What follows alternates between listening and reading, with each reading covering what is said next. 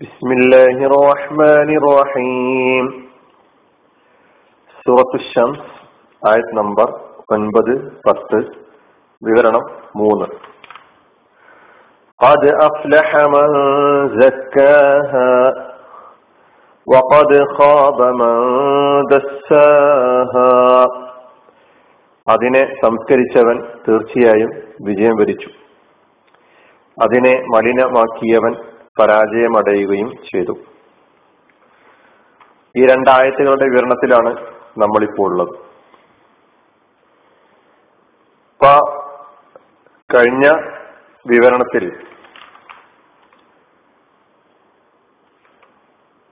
ഈ ആയത്തിന് മുമ്പ് വന്നിട്ടുള്ള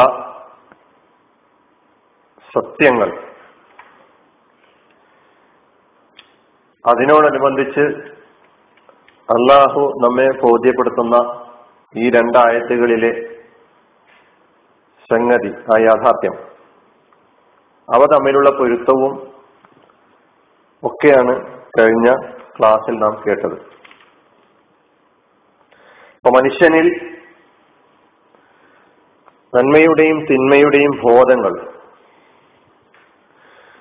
അള്ളാഹുവാണ് നിക്ഷേപിച്ചിട്ടുള്ളത് എന്നാണ് നമ്മൾ ഈ ആയത്തിന് തൊട്ട് മുമ്പ്. അൽഹമഹ ഫുജൂറഹ വ തക്വാഹ എന്ന ആയത്തിന്റെ വിവരണത്തിലൂടെ മനസ്സിലാക്കിയത്. അതിലൂടെ നമുക്ക് അല്ലെങ്കിൽ നാം മനസ്സിലാക്കേണ്ട സത്യം യാഥാർത്ഥ്യം മനുഷ്യന് നന്മയും തിന്മയും വ്യക്തമാക്കി കൊടുക്കേണ്ടവൻ ആരാ? ഇന്ന് ധർമ്മമാണ് ഇന്ന് അധർമ്മമാണ് എന്ന് പറയാനുള്ള പരമാവധികാരം വ്യക്തമാക്കി കൊടുക്കാനുള്ള അവകാശം അള്ളാഹുവിനാണ് എന്നതാണ് നാം മനസ്സിലാക്കേണ്ടത്. കാരണം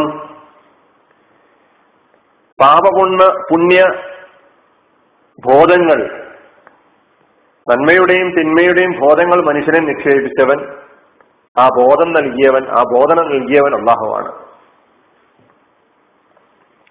മനുഷ്യൻ സ്വയം ആവിഷ്കരിച്ചിട്ടുള്ള തത്വശാസ്ത്രങ്ങൾ അവതരിപ്പിക്കുന്ന നന്മ തിന്മകൾക്കപ്പുറം യഥാർത്ഥ നന്മ തിന്മ എന്ന് പറയുന്നത്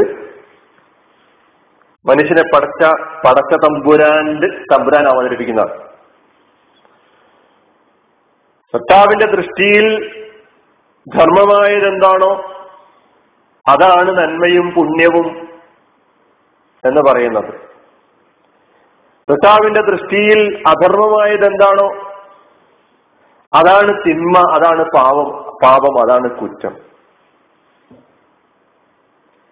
ഈ നന്മയും ഈ തിന്മയും വളരെ വ്യക്തമായ സ്വഭാവത്തിൽ തന്നെ മനുഷ്യരെ പഠിപ്പിക്കാൻ പ്രവാചകന്മാരെ അയക്കുകയും പ്രവാചകന്മാരിലൂടെ വേദഗ്രന്ഥങ്ങൾ അവതരിപ്പിക്കുകയും ചെയ്തു.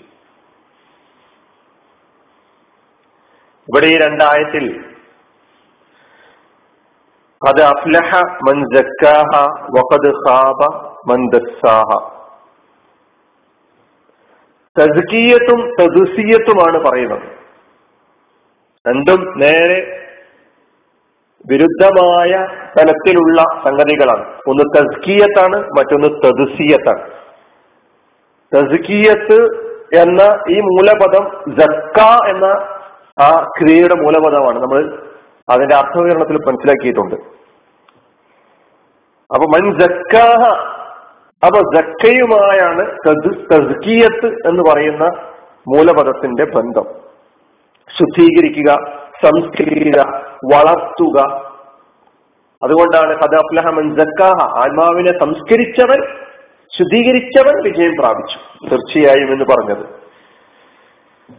അപ്പൊ ശുദ്ധീകരിക്കുക സംസ്കരിക്കുക വളർത്തുക എന്ന ഈ അർത്ഥം മുന്നിൽ വെച്ചുകൊണ്ട് കഥ അഫ്ലഹമൻ ജക്കാഹ എന്ന ആയത്തിന്റെ താല്പര്യം ഇത് ആര് പാപങ്ങളിൽ നിന്ന് സ്വയം ശുദ്ധീകരിച്ച് മനസ്സിനെ വളർത്തി. തക്കവ എന്ന് പറയുന്ന ആ തലത്തിൽ തലത്തിലേക്ക് തന്റെ മനസ്സിനെ ഉയർത്തുകയും അല്ലാഹു ആ മനസ്സിൽ നിക്ഷേപിച്ചിട്ടുള്ള നന്മകളെ വളർത്തുകയും ചെയ്യുന്നുവോ? അവൻ വിജയിച്ചു എന്നുള്ളതാണ്.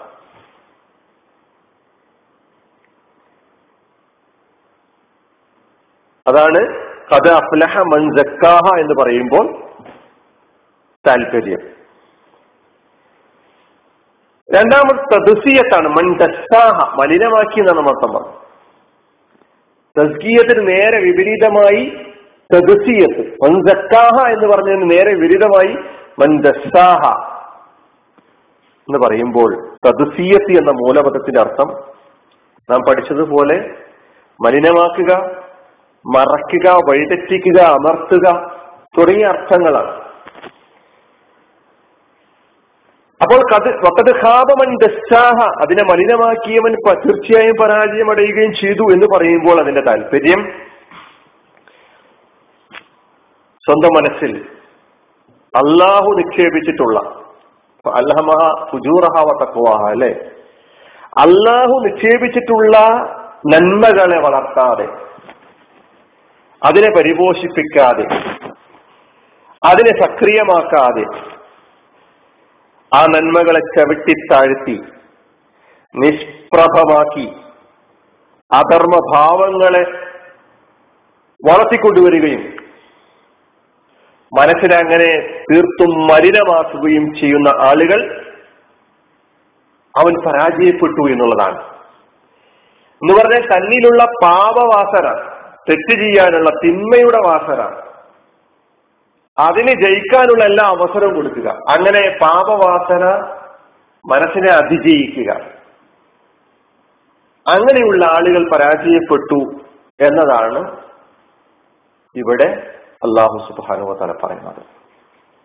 അപ്പൊ ഒന്ന് നമ്മുടെ ഉള്ളിലുള്ള നന്മയുടെ പ്രവണതകളെ നന്മയുടെ പ്രേരകങ്ങളെ വളർത്തി ശുദ്ധീകരിച്ച് അങ്ങനെ നന്മയുടെ ഉയർന്ന വിധാനത്തിലേക്ക് എത്തുക എന്നതാണെങ്കിൽ രണ്ടാമത്തത് നമ്മുടെ ഉള്ളിലുള്ള നന്മയുടെ ഭാവനങ്ങളെ ഭാവനകളെ നന്മയുടെ ഭാവങ്ങളെ നന്മയുടെ പ്രേരകങ്ങളെ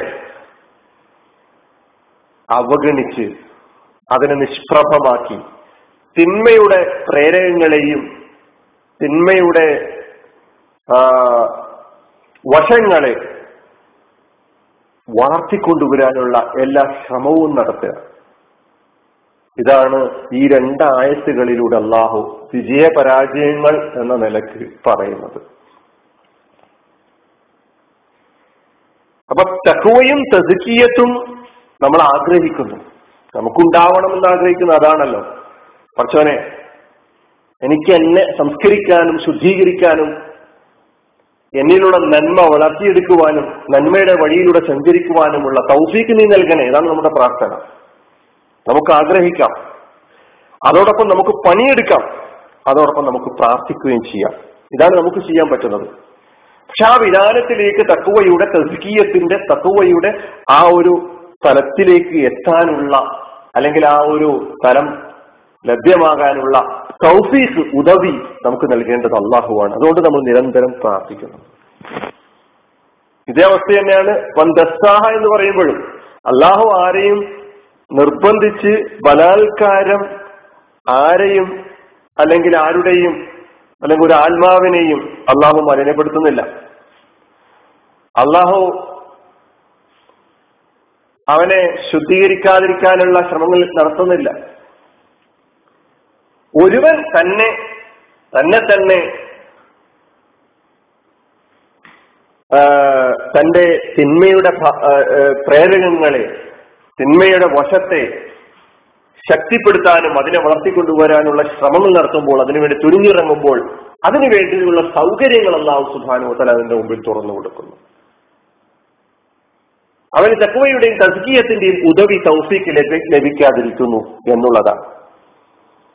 അതുകൊണ്ട് നമ്മൾ നിരന്തരം അള്ളാഹുവിനോട് പ്രാർത്ഥിക്കണം പഠിച്ചവനെ. അള്ളാഹു മാത്തി നഫ്സി മാത്തി നഫ്സി നമുക്ക് പരിചയമുള്ള ഒരു പ്രാർത്ഥനയാണ്.